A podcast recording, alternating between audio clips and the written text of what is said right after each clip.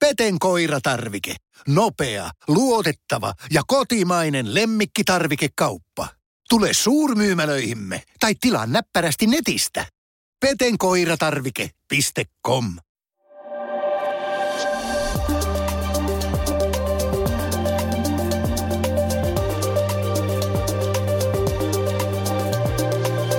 Moikka moi, tervetuloa Markkinointiradio eli Markkinointikollektiivin podcastiin. Ollaan päästy Markkinointiradiossa kahdeksanteen jaksoon. Heti kärkee kiitokset jälleen kerran tämän Markkinointiradion mahdollistavalle Bauer Medialle. Tämän päiväisessä jaksossa meillä olisi teemana luovuus. Ja etsittiin kissoja koireen kanssa ja löydettiin sitten tota, oikein oikein sopiva vieras tähän jaksoon. Tota, oikeastaan liian, paljon juttuja lueteltavaksi, missä kaikissa, kaikissa leikeissä tämä herra on ollut mukana, että menisi varmaan koko podcasti tähän, jos lähtisin luettelemaan, mutta ehkä viimeisimpänä tämmöisenä niin kuin eniten huomiota niittäneenä on suuren journalistipalkinnon niittäminen kotimaan katsauksella.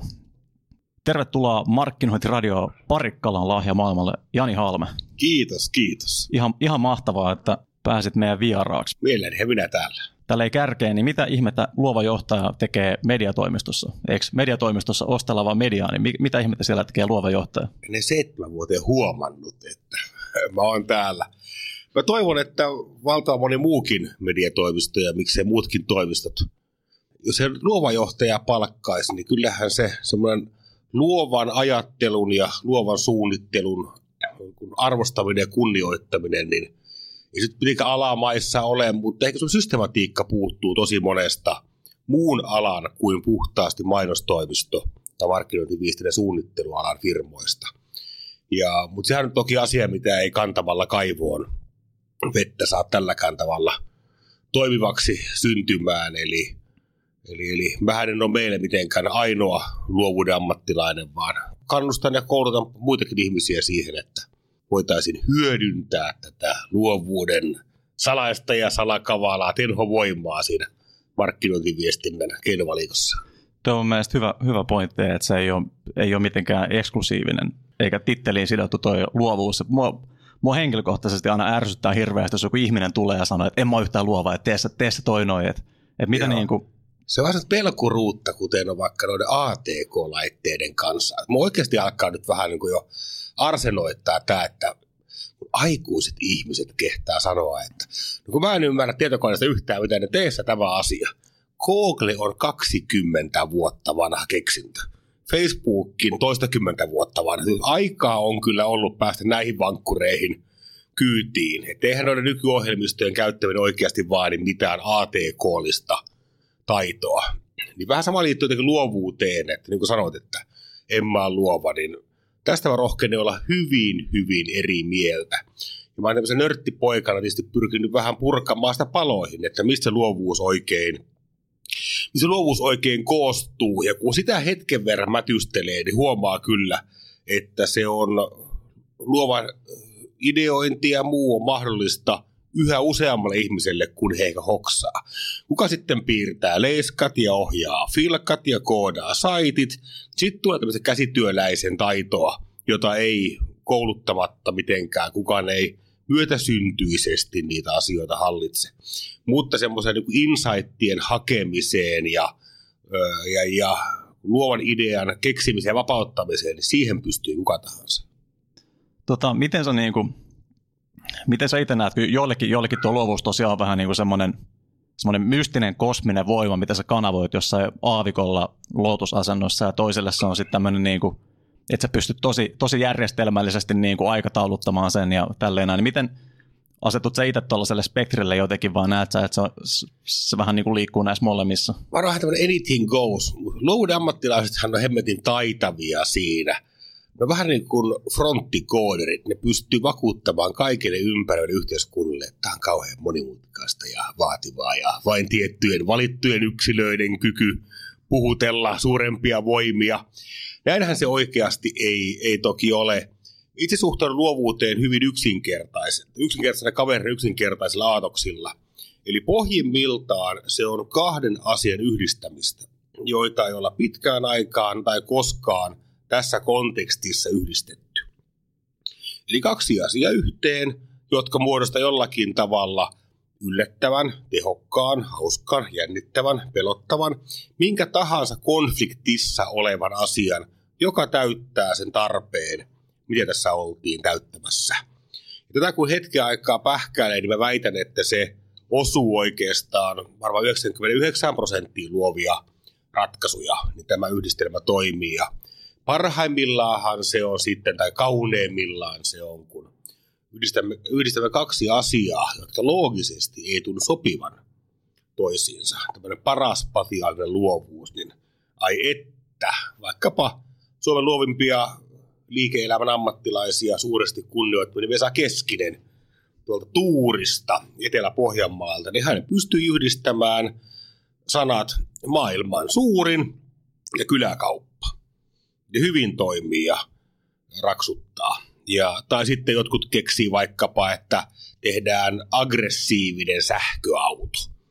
Onhan sekin markkinoida sähköauto lähinnä kaltaisten niin kuin, tuota, Prius-pehmojen nöösikiesi, niin onhan se aika, aika reteää. Eli pohjimmillaan luovuus on leikki, jossa on yksi sääntö. Se on entä jos?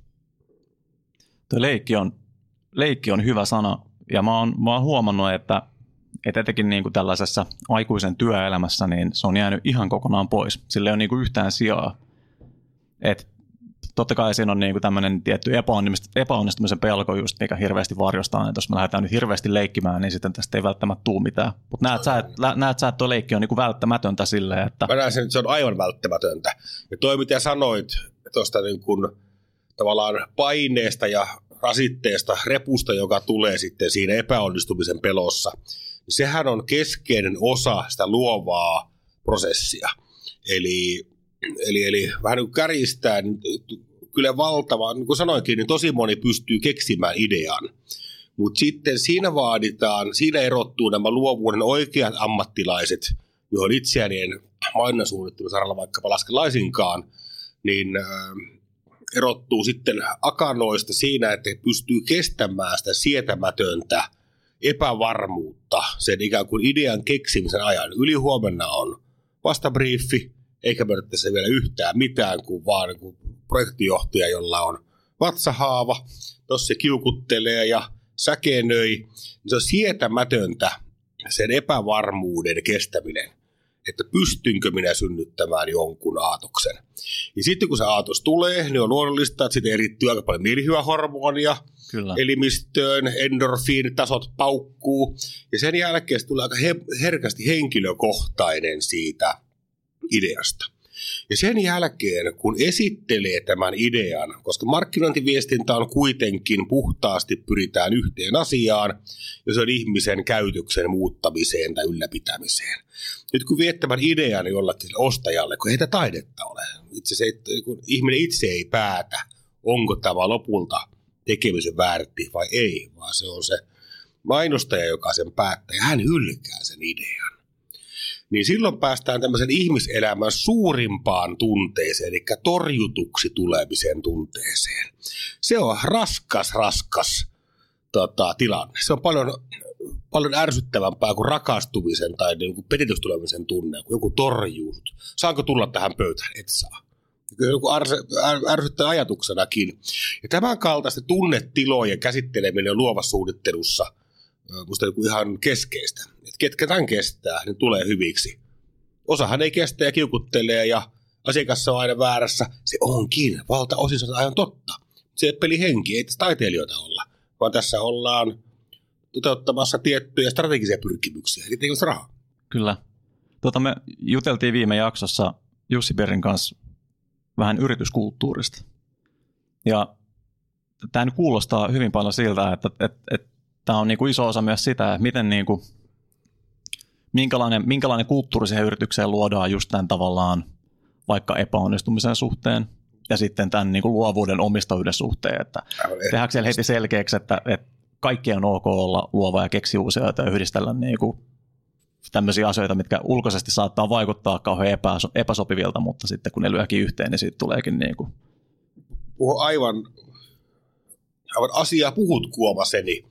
Ja me ollaan täällä toisessa pyritty nyt siihen, että meillä on tämä luovuus ja uteliaisuus. Me nähdään ne hyvin kuin kavereina keskenään. Niin me ollaan tätä pyritty ihan tämä arvoihin kirjattu asia, niin pyritty muuttamaan ihan käytännöksi. Ja me muassa meillä on vierailevia puhujia kauhean paljon. Nyt oli palkittu toimittaja Sara Rainbow, tämän Arnio, Arnio Skuuppisarjan toinen toimittaja. Hän oli kertomassa, miten toimittaja lähestyy tätä luovuutta ja uteliaisuutta ja kuvataiteilijoita ja muusikoita ja musiikin ammattilaisia muutenkin. Tarkastellaan tätä asiaa vähän, vähän eri puolelta. Ja tässähän meillä markkinointialahan on vaan kaikkialla, tämä ei mitenkään Suomen ongelma, niin me ollaan kauhean napakoita kategorioitsijoita. Puhutaan Kyllä. koko ajan, että ajattelee out of box, out of box. Itse me ollaan niin kuin täysin niin kuin katolisen kirkon dogmaattisia niin kuin laatikkoon laittajia, puristajia. Ja tämä on asia, mikä suuresti kummastuttaa mua. Eli se, että kyllähän vaikkapa mediatoimisto tai vaikkapa suunnittelutoimisto Kuubi tässä naapurissa, niin eivät ö, ole klassisia bränditoimistoja – mutta ovat silti äärimmäisen luovia, kykeneväisiä luovaan ajatteluun ja suunnitteluun. Ja tämä herättelee muusta sukkaisuutta jopa tiettyissä, ei nyt pari vuoteen enää, mutta aikoinaan. Aika tuko meidän tontille. Mille tontille? Eihän nyt ikään kuin luova ongelmanratkaisu, ajatteleminen, pyrkiminen johonkin uuteen voi olla, herra mun vereni, kenenkään tontilla. Ilmiselvää on se, että mainonnan, he puhuvat varmaan mainonnan suunnittelusta, Kyllä. puhuu eittämättä mainonnan suoritteiden tekemisestä. En sinne olla änkeämässä. Ikinä ei ängetä sille puolelle, koska se ei ole myöskään ilmoittautumisbisnes. Ei voi ilmoittautua, minä ryhdyn huipun mainostoimistoksi. Ei ole aika mustakaan tulla sinne, koska me ei osata sitä hommaa. Mutta se, että tämä tonttirajat, tonttirajattominen kyllä, niin kyllähän se, kuten Pohjanmaalla sanotaan, niin kaikki ammentaa heikosta itse tunnusta. tota, juttelit tuossa, että, että yksi tapa teillä toisella tietyllä niin kultivoida tällaista luovuuden kulttuuriystä, että tuodaan niin ulkopuolisia palloja, että, avarataan vähän sitä näkökulmaa, että nähdään mitä muut tekee. Mitä muuta, niin kuin, mitä muu, muita tällaisia tavallaan keinoja vähän niin kuin tietyllä tavalla fasilitoida ja luoda sellaisia rakenteita niin kuin yrityksiin noissa, että, että tämä luovuus just niin kuin sen, jotenkin sen kokeminen ja tällainen niin kuin synnyttäminen ja ruokkiminen olisi helpompaa. Niin. On to, toki tällaisia vaikeasti osoitettavia tapoja, asioita, kuten sisäinen, sisäinen arvostus. Että meillä kauheasti arvostetaan ihmisiä, ketkä ovat pystyneet omassa työssä osoittamaan luovuutta. Toivottavasti rohkaistaankin siihen, ei varmasti koskaan riittävästi. Toki katseet kääntyy tässä myös iällisesti vähän nuorempaan polveen, toivottavasti sieltä irtoaa vielä – vielä kovempaa aatosta. Ja, kyllä sitten se pitää olla myös prosessissa. Eli mä väitän edelleen, että tässä mitään kummallista ole, että ulkoinen paine luo sisäisen paineen. Että jos meillä pitää olla, meidän prosesseissa on kirjattu, että työ on valmis ennen kuin tämä sisältää vaikkapa yhden luovan mediasuunnittelun tunnusmerkit etäisesti täyttävän aatoksen asiakkaalle – kyllä se pitää olla myös siellä kirjoissa, mitä, pelikirjassa, millä mennään. Ja sitten toinen tämmöinen, niin kuin, tykätään hirveästi just tällaisessa niin markkinointiala ihmeistä jotenkin tykätään, tykätään siitä, että me löydetään joku uusi tämmöinen lelu ja sitten kaikki juostaa sen perässä vähän aikaa. Ja se, on niin kuin, se, on, se on digi ja onko se nyt data enää vai onko se mennyt siitä jo kenties ohi. Mutta tykätään nostaa vähän niin kuin Framille yksi tämmöinen joku juttu, nyt esimerkiksi niin kuin tässä datan puitteissa ollaan, niin kuin, yritykset on tehnyt ihan, ihan käsittämättömiä investointeja niin kuin datakyvykkyyksiä, että saadaan sitä dataa sieltä ja me ei tiedetä yhtään, mitä me tehdään sillä, kun sitä on niin perkeleesti sitä dataa. Mutta olisiko siinä mitään järkeä, että alettaisiin investoimaan vaikka niin kuin luovuuskyvykkyyksiin ja nämä, mitä nämä sitten on, niin se on sitten toinen juttu. Mutta et... Hauska idea. Mä oon luonteeltani optimisti ja jopa tämmöinen niin kuin hurskainen toiveiden esittäjä. Jotenkin tuntuu epärealistiselta, että tässä insinöörimaassa voitaisiin, voitaisiin ajatella. Toivottavasti voitaisiin, mutta kauhean realistina mä en sitä pidä. Mutta ehkä toi lähtee sitten tuosta datakyvykkyyksiinhän meillä on ollut, meidän kulttuurissa on ollut kiva investoida, koska siinä kuitenkin tulee mukana joku fyysinen laite. Kyllä. Tai ainakin voi kuvitella, että jossakin on palvelin sali, joka hurisee, missä joku asia pyörii ja tuottaa onnea. Se on niin kuin meidän mindsetille, se on mukava, mukava ihana asia. Niin ehkä me saadaan nytten nimenomaan tämän data innon myötä, niin saadaan myös suomalaiseen markkinoinnin ja bisnesluovuuteen vähän niin kuin uusi lähtö.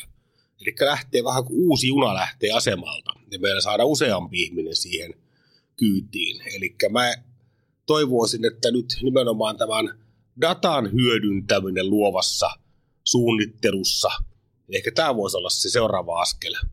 Se perinteiseen luovuusajatteluun kyllä, että meidän firmat investoisivat, niin en oikein näe vuorineuvos insinööriekonomia palkkaamassa. Designeritkin oli vaikea prasti. Tuohon joku pitkä tukka notkumaan vielä, että mä oon luova. Ja tavallaan se on myös väärä kela, koska se, että se pitää olla koko organisaatio, se pitää olla kaikkien, kaikkien oikeus ja kaikkien velvollisuus. Niin tota, mutta toki sä et puhunutkaan palkkaamisesta, vaan ehkä tiettyjen, tiettyjen tavalla luovuusajattelun saamiseksi koko organisaatioon. Joo, Pohdin kysymystä nyt myöhemmin. Niin. Eli jotenkin niin kuin, on ne sitten jotain softia tai ihan niin kuin mietitään, miten se konttori rakennetaan, minkälaisia asioita sinne laitetaan ja tämmöistä näin. Että ne nähdään just... No okei, nyt kun ala miettiä tuosta kulmasta, niin onhan tämä mennyt parempaan suuntaan. Että kyllähän ei tässä maassa varmaan firma, joka innovaatio-sanaa ei olisi tässä möläyttänyt suusta. Sehän on hyvä asia. Sitä on pilkattu ja ivattu ja design thinkingia on pilkattu ja ivattu ja ja muuta. Ja useinhan ne pilkkaajat on ihmisiä, kenen tontille tullaan. Eli just ne valonkantajat ja suurlähettiläät, jotka ovat puhuneet design tai luovuuden puolesta, kun firma alkaa toimiakin niin yhtäkkiä, he ovat siellä ensimmäisenä mussuttamassa mainosissa, että olisi hiljaa, olisi vaan nauttia, että näkivät edeltävän asian ja näin tapahtuu.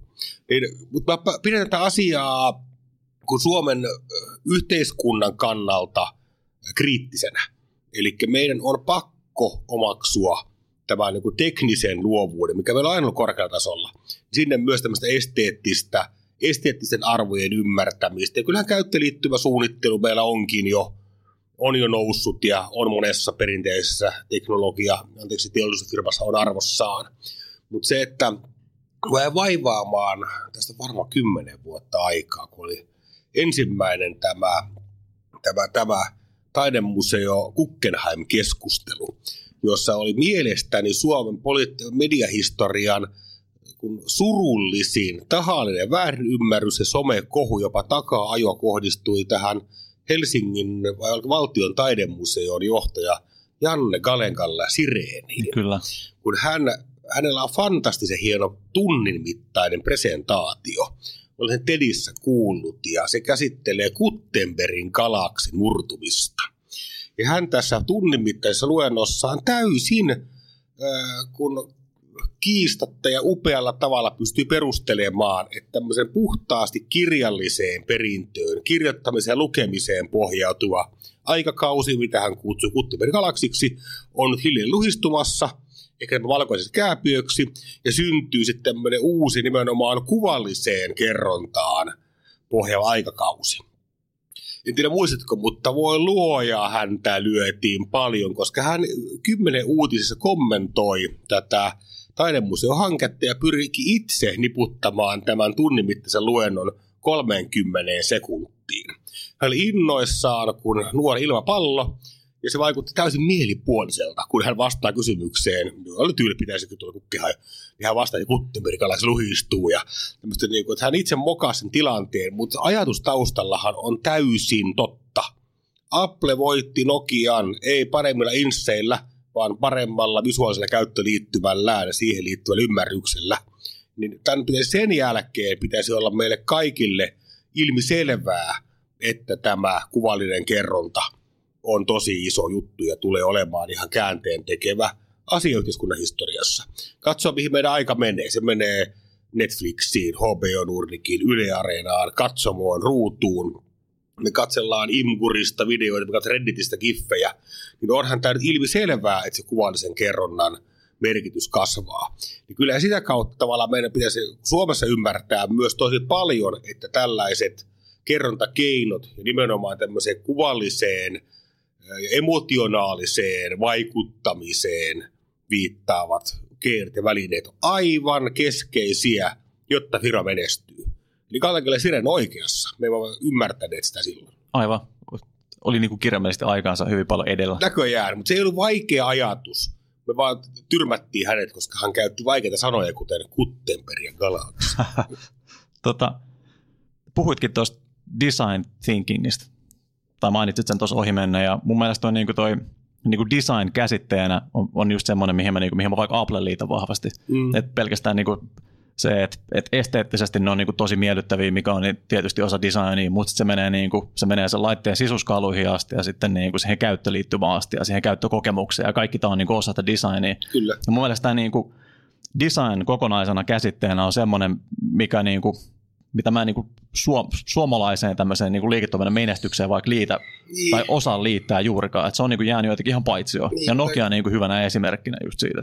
kuuluu kotikatsomoihin, mutta mä juuri tällä haron taka, taka, takatukkaa ja pähkäilen. Se oli, jotenkin tulee olo, että vähän missattu mahdollisuus meille tämä Design Capital-hanke, joka Helsingillä, tästäkin on varmaan kymmenen vuotta aikaa, niin oli. Ja siinähän oli tämä Design pääkaupunkihankkeen tekijöillä oli musta aivan oikea kela. Että design on paljon muutakin kuin kuppien ja kippojen sankarimuotoilua. Mutta joko he epäonnistuivat sen kommunikoinnissa, tai me tyhmät kansalaiset emme tajunneet tätä asiaa. Siinähän pyrittiin kertomaan juuri tuo asia, mitä äsken kuvasit. Että design on holistista ja kokonaisvaltaista ja liittyy paljon paljon muuhunkin kuin ovenkahvan väriin ja, ja muotoon. Mutta näköjään se oli hankalasti ymmärrettävissä oleva asia. Joka tietysti, että design kuuluu kaikille, slogan oli vähän löysä ja tätä rataa. Mutta ehkä se synnytti sitten jonkun, jonkun kipinän ja kyllä ainakin tässä minun kuplassani, punavuoden sellaisessa, niin, ja täällä Lintulahdessa, niin kyllähän design thinking on arvossa ja designerit on arvostettuja ammattilaisia. Yleensä ollaan vaan surullisia siitä, että, että, että he eivät saa sitä valtaa, mikä heille ehkä kuuluisi. Mm. Ja Helsingin kaupunki kaikki ne pölvästeiden temppuineen kuitenkin musta ehkä pyrkii ihan hyvään, vaikka olisi irvokasta, että tuolla on Mekelinin katu auki kolmatta vuotta ja kyltti, että tässä tehdään maailman toiminta kaupunkia. Ja on siinä tavallaan tällaisia, toivottavasti ne on kasvukipuja, ja niitä sitten oikeasti pyritään korjaamaan. Ka- kaupunki-infra, tämmöiset niinku kunnostushankkeet, voisi ottaa vähän sellaista niinku design thinkingia sinne työpöytään, niin. että miten tollainen niinku hoidetaan asiakaslähtöä. Niin. Niinku. Juuri näin samaan aikaan myös sitten me Facebook-viestilijät voisimme pitää välillä suumme kiinni, kun me varmaan ymmärrä yhtään mitään, kyllä. miten vesiverkkoja rakennetaan. Ja onhan ne kyllä mittavia ja monimutkaisia hankkeita. Ja tota, päästiin tästä tällaisesta niinku, tuosta data, datahankekeskustelusta just siihen, niin, että miten, niinku, miten just nyt nämä sitten niinku viime vuosina tehdyt mittavat datahankkeet, hienot softat ja sun muut, niin miten ne voisi toimia vähän niin kuin polttoaineena tällä luovuudella ja mahdollistaa sitä, että ne on sellaista hedelmällistä maaperää ikään kuin mihin niitä luovia siemeniä sitten kylvetään. No nyt on aivan avainkysymys. En puhu tästä haastattelusta, vaan puhun tällaisesta seuraavasta arviolta kolmesta viidestä vuodesta koko maailman markkinointi viestinnän kenttää, että mitkä on ne suuret kysymykset, jotka etsii sitten ratkaisijaansa. Ja se on varmasti juuri tämä datakyvykkyyden hyödyntäminen myös luovassa suunnittelussa. Mä itse tätä päässyt katsomaan hyvin läheltä näitä asiakasyritysten datainvestointeja kuin sitten meidän mediatoimiston hillittömiä hankkeita. Eli puhutaan, me ollaan investoitu joku 15-20 miljoonaa euroa ja meidän asiakkaat varmaan nolla perään tyyppisiä summia, niin nehän keskittyy mainonnassa niin ensimmäinen aaltohan oli, että ensimmäinen vaihe oli datan hyödyntäminen mainonnan kohdentamisessa. Kyllä. Siirryttiin aika nopeasti, siirryttiin verkko, siirryttiin täysin tämmöisestä perinteisestä lineaarisen TVn, radion ja sanomalehtien tavalla keskitetystä mainonnan jakelusta siirryttiinkin yksilölliseen mainonnan jakeluun. Ja me olemme kaikki huomanneet tämän, että kun käy tuolla saitilla, niin saa tämän bannerin ja niin edelleen. Ja GDPR toi siihen sitten vielä tämmöisiä vähän lisää läpsytyksiä pitää tehdä, että juu, juu, mä ymmärrän tämän kaiken, mä ymmärrän tämän kaiken. Ja se on ollut äärimmäisen tehokasta. Eli kaikin näköinen semmoinen juputus siitä, että tämä kohdentamispeli olisi mennyt liian pitkälle ja voidaanko näin pienessä maassa kohdentaa paljon, niin on älyllisesti äärimmäisen epärehellistä. Kyllä voidaan. Pieni kohderyhmä on yksi, ja siitä lähdetään hiljalleen kasvattamaan sitten näitä kohderyhmiä. Tämä dataohjautuvuus tekee markkinoinnista palvelua, se lisää mainonnan tehokkuutta, koska se on vain kerta kaikkiaan no, relevantimpaa, niin ärsyttävä sana kuin se, se onkaan. Ja tässä me ollaan nähty vielä edes kaikkea. Ei vielä ihan ensimmäiset rappasutukset vasta vaan.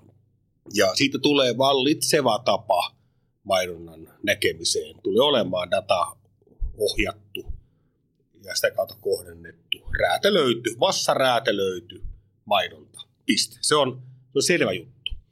Ja sen jälkeen alkoi, ehkä samaan aikaan investoinnit tehty, niin alkoi erittäin iso äh, asiakasymmärrysbuumi, joka sekin oli, on pelkästään hyvä asia. Eli nyt yritykset pyrkii juuri niin kuin sanoit se, että on nyt palvelintaa löytynyt ja DMPtä ja jos on muuta akronymiarmeja marstettu kylille ja tässä tietoa nyt olisi. Ja nythän sen tiedon jäsentäminen alkaa ja jatkuu ja kehittyy. Eli pyritään ymmärtämään sen asiakkaan tarpeita ja ostottumuksia mm. ja liittyykö tämäkin tähän näin. Ja siellähän tuli valtava hyvää, hyvää kamaa ja paljon oppia. Mä en voi pitää Suomea tässä kohdassa mitenkään mallimaana, eli siellä meillä on vielä paljon, me emme ihan rohkene vielä sitä kaikkia tietoa. Me herkästi tulkitsemme sen tiedon niin, että jos se tukee jotakin vanhaa tapaa toimia, niin se on ihanaa. me ei vieläkään, niin kuin, että olisi kiva, että asiakas tai anteeksi, niin kuin ihminen sanoisi, että jumankekka, mä olen muuten väärässä nämä kymmenen vuotta. Tietohan mulle paljasti sen. Kyllä. Mutta semmoista näkee ikävä kyllä harvemmin. Joo, joo, me olemme oikeita asioita. Data tukee tämän, totta kai se data tukee. Se data on niin paljon, että kaikki tukee kaikkea, jos aivarellaan. Mutta mä uskon, että seuraava tavallaan kolmas askel on nyt sitten datakyvykkyyksien lisääminen ja niiden hyödyntäminen luovassa suunnittelussa. Ja nyt mä rajaan tämän datan hyödyntämisen puhtaasti markkinointiviestintään, ehkä jopa pitkälle jopa mainontaan. Niin se toki vaikuttaa kaikkien maailman asioihin.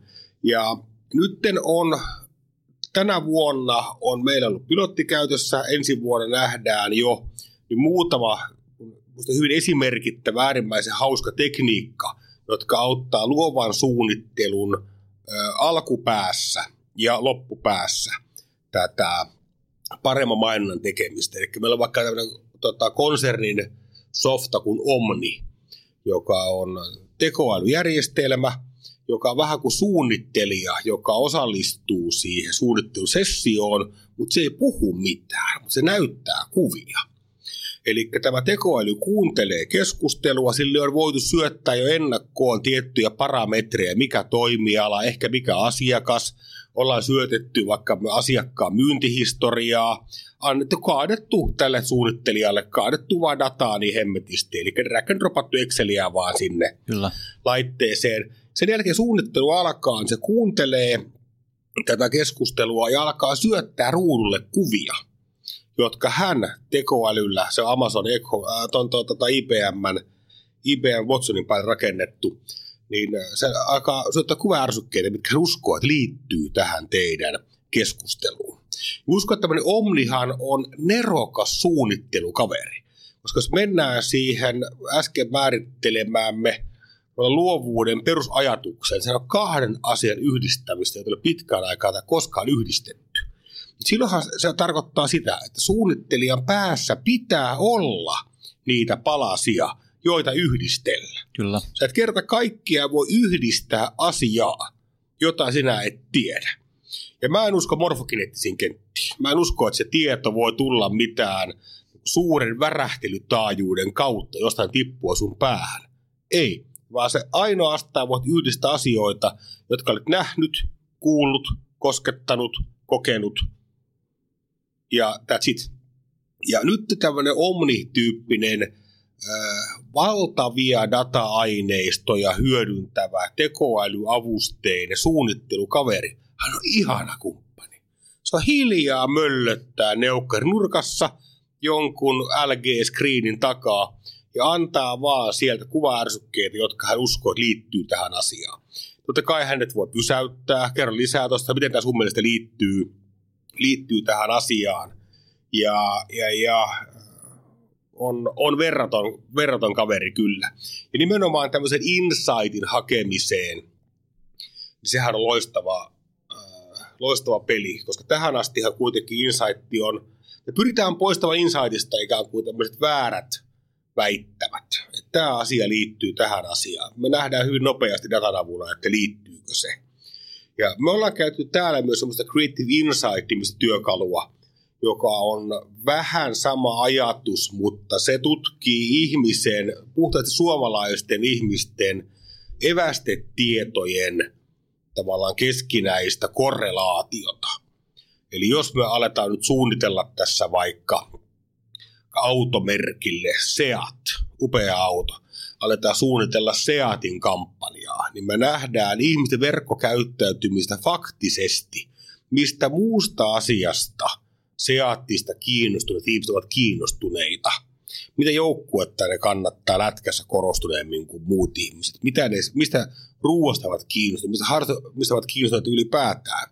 Tämä tuo luovalle suunnittelijalle tosi ikään kuin upeaa kuluttaja-insightia siitä, että missä maailmassa pyritään tämmöiseen niin topografiseen mallinnokseen kulttuurillisesti. Että missä ympäristöstä ihminen ylipäätään elää, mikä se meidän kohderyhmän arki on, niin kyllähän tämmöinen tuo luovalle suunnittelijalle valtavasti ö, tietoa, inspiraatiota, mikä toivottavasti muuttuu sitten insightiksi. Mua alkoi viehättää tuossa työkalussa just se, että se on niinku käsittämättömän simppeli se outputti, mikä siitä niinku tulee. Tällainen moodboardi, mikä sulle niinku näytetään, tai mm. muuttuva moodboardi. Kyllä. Ja moni saattaakin ajatella silleen, että kun me hommataan miljoonien tekoäly, tämmöinen niin luova suunnittelee meille, että sieltä tulee niin kuin tosi tarkat analyysit ja käppyrät ja tällaiset, mutta eikö se jotenkin tuossa olekin se ajatus, että se on mahdollisimman yksinkertainen, kun siellä on niin älytön määrä sitä monimutkaista dataa taustalla, niin sitten saat mahdollisimman yksinkertaisen, helposti tulkittavan. Just niin näin, kuin... just näin. Se pyrkii tiettyjen niin skeptisyyden, skeptisyyden tasoja poistamaan tämä asia. Kuuluukohan? Tavallaan ihan niin suunnittelija arkinen kysymys kun se perusleikki on se, että entä jos, sitä edellyttää väkisinkin, että kuuluuko tämä asia tähän? Miten sä mieltä? Kuuluu, onko tämä, onko tämä tällainen kuin mökkiharrastajia nämä ihmiset? Siinä me murta sekuntia menee, niin se kertoo, blim, ei ole. Näillä muuten tosi, näillä kellään mökkiä. Nämä ei kerta kaikkia mökkeille. Tämähän ei tarkoita, että tätä mökkitietoa A tarvitsisi käyttää, B tarvitsisi mennä sen mukaan. Sitä voi käyttää vaikka päinvastaisesti. Me nimenomaan sijoittaa nyt tämä spotti mökille, koska ne eivät ole koskaan mökillä. Kyllä. Se on täysin luovan suunnittelijan, luovan suunnittelijan öö, tota, intressien mukaista ja öö, hakutiedot paljastaa valtavasti ihmisten käyttäytymisestä ylipäätään ja ja, ja kun sitä dataa on, on tarjolla, niin se hyödynnetään vielä, vielä paremmin. Ja tuonne super, super mielenkiintoinen keksintö tähän liittyen lanseerataan tänä syksynä, se nimi on Viompa. Ja Viompa on väline, joka mittaa verkkomainonnan tehoa biometrisesti. Eli käytännössä mittaa ihmisen silmän liikettä. Ja tämä Viompa, suomalainen keksintö, niin se lopettaa sen keskustelun sen täysin, että miten paljon tämä mainos on näkynyt ja onko se huomattu tämmöisen niin klikkausmetodiikalla mitattuna. Se näyttää aivan armottomasti sen. Näkikö tuota ihminen tämän vai ei? Ihmisen on vaikea huijata omaa silmäänsä. Tämän tyyppinen hän kertoo tietysti mainostajalle arvokasta tietoa, että missä meidän mainonta on näkynyt, missä kanavissa se on näkynyt, mitkä mainospaikat on tehokkaampia kuin mitkä, koska liskoaivoja ei voi hämätä, Mm. mutta antaa häntä luovalle suunnittelijalle ihan valtavasti tietoa siitä, että minkälaiset värit, minkälaiset fontit, mitkä välistykset, mikä näistä lukuista muodoista de facto oikein toimi. Jos sä haluat nopea vilkaisun, mikä toimii siinä, haluatko pitkän huomioon, mikä toimii siinä, onhan tämä nyt aikamoisia aarearkkuja luovalle suunnittelijalle. Ja nyt moni pelästyy just siellä kuuntelijana, että ei hemmetti, että alkaa mennä taas liian pitkälle, että, että me, me katsotaan liian tarkkaan, mitä me tehdään. Mutta Tässä siis, ei toki voi, ei nykyverk, totta kai siellä on panelistit, joilla on erikoiskamerat heidän läppäreissään, semmoinen iso. Kyllä, Ei tarvitse nyt tämän takia teepata sitä kameraa umpeen. mutta just tavallaan miettii just on vaikka niinku digimainonnan vol- volyymiä, miten käsittämätön on, on niinku Suomessakin, että miten monelle mainokselle keskiverto ihminen altistuu. Niin se, että, että ne alkaisi olla, vaikka että tästä anasta dikkaa, mutta relevantimpia. Niin, niin. Ne olisi sellaisia, jotka saa puhuttelee, ne on miellyttävämmän näköisiä, silleen, että sen sijaan, että se alkaa niinku heti ärsyttää, alkaa niinku kortisoli erittyy, kroppa täyteen, kun niitä tulee mainoksia, niin ne onkin miellyttäviä. Mä jotenkin koen, että päästäisiin vaikkapa parhaimmillaan tuohon tilanteeseen, että on miellyttävää ja tehokasta, on päässyt laadukkaat aikakauslehdet. Ja vielä se liittyy sun korkean intohimon alueeseen, vaikkapa oot purjehtija ja luet korkealuokkaista alan lehteä, jossa varsinkin ensimmäiset 13 sivua on täynnä haaveilua, toinen toista upeampia veneitä, niin koska sulle ole varaa ja ja pidemmälle mennään, alkaa tulla ihan köysivalmistajia, niihin ei varaa, mutta sitten tulee ehkä joku ruuvi lopuksi. Niin siellähän se ei välttämättä ärsytä laisinkaan. Sehän voi olla, olla hyvinkin tehokasta. Ja paik- parhaimmillaan myös sanomalehti pystyy tähän. Eli vaikka paikallislehdet on mediaympäristö, jossa mainonta ei kerta kaikkiaan ärsytä, vaan se koetaan palveluksi. Ja tuossa on niinku, mun mielestä hauskaa, että on menty jotenkin ihan, ihan ohi tavallaan tuosta kontekstiajattelusta. Että tosi paljon halutaan ostaa vaikka kohderyhmiä ja tietynlaisia ihmisiä tiettynä aikaan, mutta sitten ei niinku juurikaan enää mietitä tätä kontekstia silleen, että riittäisikö se, että me ajatellaan vaan jo, että missä lehdessä se esimerkiksi on tai missä osiossa sitä lehteä se on se, se mainos. Niinku. Et Niin, tämä on hankala kysymys. Ja mä uskon, että nämä viombat ja vastaavat uuden ajan verkkokäyttäytymisen ja verkkomarkkinoinnin mittarit tulee näyttämään meille sen, että oliko Marshall Luhan oikeassa vai ei. Hänhän väitti jo aikoinaan, että medium is a message, että väline on viesti. Hän tarkoitti vähän eri asiaa, mutta meillä se on kärjistetty tarkoittamaan sitä, että joku tietty viesti on tietyssä mediaympäristössä tehokkaampi kuin jossain toisessa. Hmm. Ja verkkohan on tosi paljon dilutoinut tätä ajatusta. Eli verkko, verkkoympäristössä tuntuu, että me joo, media on viesti, mutta se on vähemmän viesti kuin ehkä kuvitellaan. Ja tästähän on jäänyt sitten tosi moni perinteinen media jäänyt kiinni hänes host, housut kintuissa, että tämä oma mediaympäristön tehoa ei ole perusteltu, on vain väitetty. Me ollaan tehokas mediaympäristö, me ollaan laadukas mediaympäristö. Sitten kun mainostajalla onkin verkossa lyödä armotonta kovaa dataa, mutta kun teidän välineessä mainostaminen ei ole nostanut meidän brändiarvoa merkittävästi enemmän kuin kilpailijavälineessä, Mm. sitten häviää kokonainen totuuspohja. Ja, äh, ja tämä on nyt peli, mikä verkossa nyt vaan, ikään kuin vain kiristyy. Mutta kuten sanoin, ne uudet mittarit voi paljastaa tästä myös sen, että ehkä media on sitten enemmän messa kuin tällä hetkellä ymmärretään. Nyt tilanne on siis se, että se ei ole. Tai se on, mutta se on hyvin vähän.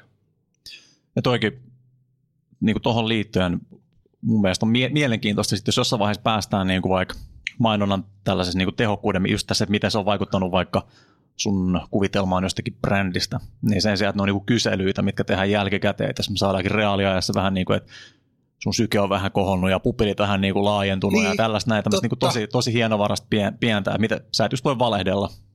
Että jälkikäteen on helppo sanoa, että ei se mainos muun mitään vaikutusta tehnyt vaikka. Minulle varmaan tähän, tähän kohti ollaan menossa ja nythän musta tuntuu välillä vähän ikään kuin, että kauppatieteet on rikki. Eli kellään ei tällä hetkellä tunnu olevan oikein mitään vahvaa teoriaa pohjaa sille, että missä kannattaa vaikuttaa, millä panostuksella, miten paljon taktisia, miten paljon brändiä, miten paljon myyntiin ohjaa, vaan Koska ne verkko sotki tavallaan kaiken perusteoreetiikan, mitä oli tehty, ja parikymmentä vuotta ei ole riittänyt siihen, että saadaan takaisin laskettua. Mutta ehkä biometriikka kieltämättä, biomat ja muut sitten antaa tuohon uusia vastauksia, että kun näkee Nikein logon, niin alkaa nimenomaan alkaa, niin hengitys muuttuu. Niin Kyllä. Kyllähän silloin Vähän syke nousee Niin. jo, jo siinä vaiheessa. näkemisessä kyllä.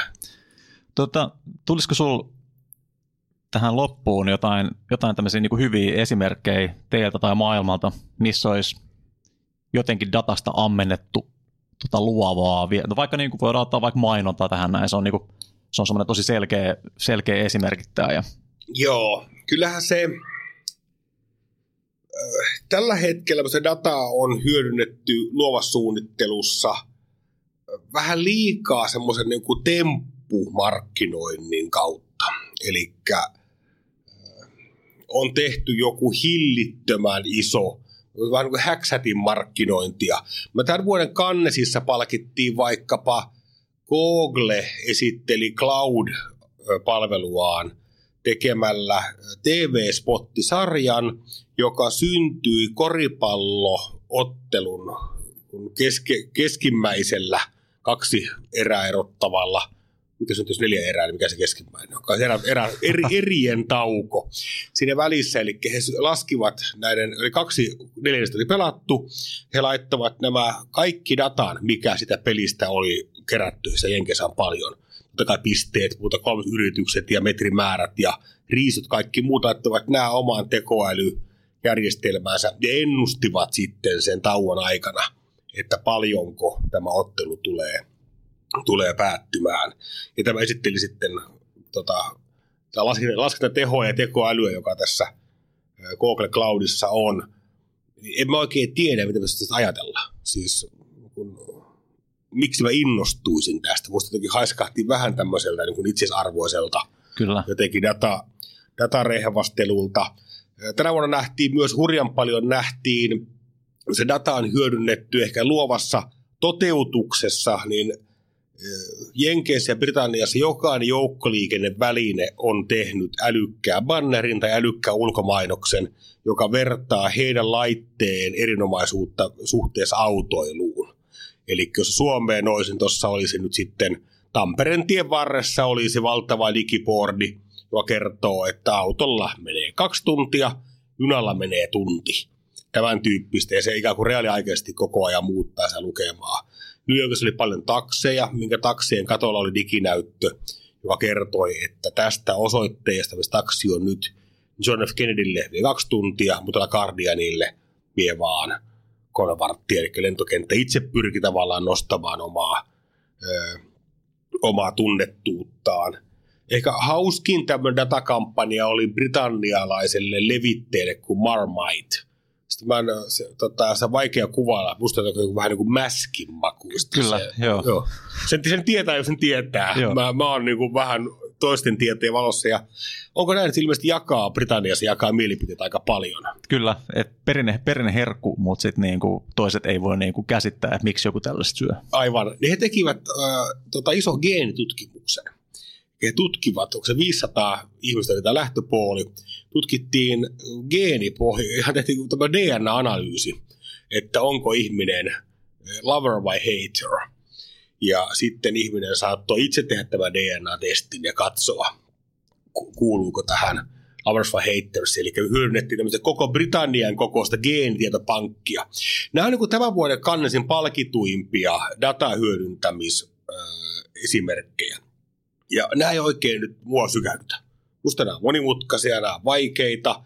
Nämä on vähän tämmöistä niin kuin jotenkin datapornoa, että tsiikatkaa, miten valtavia tietomääriä me voimmekaan, äh, voimmekaan hyödyntää. Ja ehkä tästä nyt sitten mä toivon, että muuhun tekisi vaikutuksen enemmän kuin arkinen datan hyödyntäminen. Jonkin verran nyt on näkynyt parina vuonna näkynyt näitä automaattisesti TV-mainoksen rakentavia järjestelmiä, missä saadaan vaikkapa Tallinkilta tuli mainos, jossa tutkittiin ennakkoon, katsottiin evästä tiedon perusteella, mihin heidän omista kohderyhmistään tämä kuluttaja kuuluu, onko hän todennäköisesti lapsiperheellinen, onko hän ruoan ystävä, onkohan bailaaja, ja nyt tavallaan siihen meneekään. Ja tämä spotti rakennettiin se taustalla ja näytettiin, se koottiin eri kohtauksista, joka unikki spotti, joka sitä ajettiin TV, digi-TV, verkko-TV-mainoskatkoilla. Tämmöinen musta niin hauskempaa, se on jotenkin ymmärrettävämpää, se on monistettavampaa kuin tämmöiset digistuntit, joita äsken tuossa tossa esimerkitin. Joo, ja tavallaan niin toi, että se menee vähän palvelevampaan suuntaan paikotelle. Just, että no, lokaatio hyödyntäminen hyvä esimerkki just siinä, että voidaan kertoa, että sä oot tässä ja sulla kestää ton aikaa päästä tonne tai jotain niin kuin vastaavaa. Ja... Niin, kyllä sillähän se mainos, mainos nimenomaan palvelee, että kyllä. ota, ota metro nopeammin täällä.